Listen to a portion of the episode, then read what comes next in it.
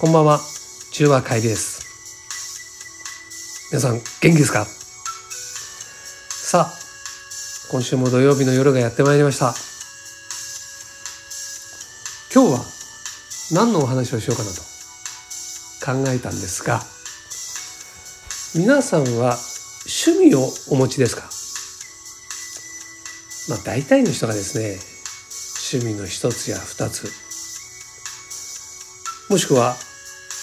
多趣味な人もいらっしゃるんじゃないかなと思うんですけどね。でごく稀にですね、俺は仕事一筋で趣味なの持ってないねっていう方もいらっしゃるかなと。今日はですね、趣味のすすめというところでお話ししたいなと思うんですけど、趣味っていうとですね、まあ一般的にどんなのがあるのかっていうと、体育会系で言うと、野球、テニス、えー、卓球、それから若い人だとサーフィン、スノボ、ちょっと年配の方だとスキー、それからボーリング、最近流行りのキャンプとかね。で文系で言いますと、骨董収集。囲碁将棋。お花にお茶。あとこれは文献に入るんですかね。釣りとかね。競馬麻雀。これは趣味と言えるかギャンブルの領域に入るのか。ちょっと難しいところかもしれないですけどね。まあざっと挙げてもこんな趣味がね一般的にあるんじゃないかなと思うんですけどね趣味っていうのはとっても大切なものだと思います。で何が言いたいかというとですねあのこの番組「宝冠八個」お聞きのヘビーリスナーの方々っていうのはですねまあ、ある程度、この世の中に、えー、生を受けてから、結構な、あのー、年数を、ね、えー、生きてきた方々方ですね、多いんじゃないかなと思うんですよ。で、これからも、あの楽しい人生を過ごしていくためにはですね、なんか自分なりにですね、楽しみを持ってるっていうのはね、とっても大切なことだと思うんですよ。まあ、手っ取り早く言うと趣味。趣味を持ってると、豊かな人生が過ごせると。ね。で、これからどんどんどんどんこう、年を取っていくとですね、例えば、まあ、サーフィンとか、スノボとかね、えー、若い時にはこうバリバリできたんですけど、だんだん年取っていくとですね、体も言うこと聞かなくなっていくところが多いんですよ。ね。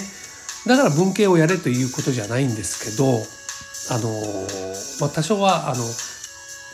体を動かしながら、それから頭を使う。ね。それでなおかつ楽しいということをね、考えていく、そういう趣味を作っていった方がいいと思うんですよね。で、えっ、ー、と、一人で楽しめる趣味。要するに、例えば野球とか、えー、テニスとかね、卓球、えー、そういう複数で集まってやる趣味っていうのはね、あの、人数集めるのが結構大変な時があるわけですよ。野球なんか9人。それからサッカーなんかだと11人ですしね。で、まあ、年取っていくとそういうハードな動きもなかなかできなくなってくる。じゃあゴルフかっていうと、ゴルフ一人で行くのも、まあ一人でゴルフ行くっていう遊び方もあるんですけど、まあ大体4人とかね、3人とかで行く。そうするとなかなかね、あのー、スケジュールが合わなかったりね、するんですよ。えー、昔ね、麻雀やろうなんとか言ってね、3人まで集まるんだけど、4人目がなかなか集まんないとかね、えー、そういう苦い経験もあってですね、えー、団体行動での趣味よりも、えー、個人プレイでできる趣味を、えー、ぜひ、必ず一つこれから、えー、持っていただきたいなと思うんですよね。それで、えっ、ー、とですね、な、あの、何ですか、なかなかこう、年を重ねていくとですねまああの体がね、えー、若い時みたいにこううまく動かないってことがだんだん出てきますのであの例えばボーリングも一人でできる競技なんですけどあの重たいものを持ったりとかねそれがなかなかできなくなったりとか。でキャンプもソロキャンプっていうのも流行ってるんですけどあのキャンプのあの大荷物をねえー、年を取ってから運ぶのも大変かなと億劫になっちゃうなとかね、えー、そういうふうになるよりもですね、えー、例えば将棋。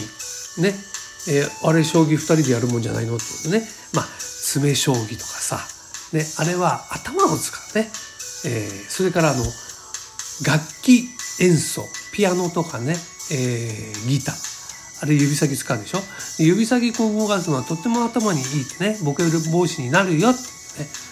えー、よく言われますよね。えー、それから僕なんかねバイクなんかねよくツーリングとかで、行ったりするんですけどね。あれねあのー、左右の手足使うんですよ。それから目も使ってね頭も使ってね、えー、これねそれで、ね、あんまりこう体力いらない。ね、えー、でもねこれもねあんまり、えー、年いってからあれするとねあの今結構そういうあの何ですか交通事故もね起きてたりしてね。これは前がちょっとやめといた方がいいかね。ええ。ー、あとはあのそうですねお茶とかお花。これいいですよね。うん。それから骨董収集っていうのはねやっぱお金もかかるもんですしね。これはちょっとね、うん、お金持ちの人はいいですけどね。般的にねこう何十万も何百万もするものをね集められたりすることは難しいですからね一般市民はね。えー、なのでそういう人で僕なんか一番いいなと思うのはねこの宝冠八甲を、えー、お聞きのヘビーリスナーの方はですねまあ当然八甲さんの、えー、大ファンだと思うんですよ。というところですねあの寄席に行ったりねこれはね最高にいい趣味だと思いますよ。例えばあの僕もあのたまに行くんですけどねあの浅草園芸ホールなんかね、えー、昼の部で入って夜の部まで行けるってねいていいぞとかねねあの結構リーズナブルなあのお値段で一日楽しめるしかもあの楽しいこうあの落語が聞けたりとかね漫才とかマジックとかね、えー、放歓芸とか見れてですねもう一日中楽しくねあの笑いっていうのは体にも頭にもすごくいいんですよね。で、えー、今じゃですね園芸ホールの中でお酒はちょっと飲めないんですけどねあの園芸ホールこう出てから寄せ見終わってから帰りに一杯やるとかね、えー、そういう楽しみもあったりしてもう寄せなんか一席、えー、2丁3丁4丁とかねあるんですよ。でね落語っていうのはね聞いてるだけでねあのそのなんていうの情景が頭に浮かんでくるんですよね。想像力が豊かになる。ね。あの僕はねたまにたまにっていうかあの幼稚園児なんかにね絵を教えるあのお手伝いちょっとしてるんですけどその時もねたまにね絵本を読んであげたりするんですよ。そうするとねあのね普段はねあのなんていうの落ち着いて絵描かないでねこう騒ぎ回ってる子もね絵本を読むとねピタッとねその話に集中するんですよね。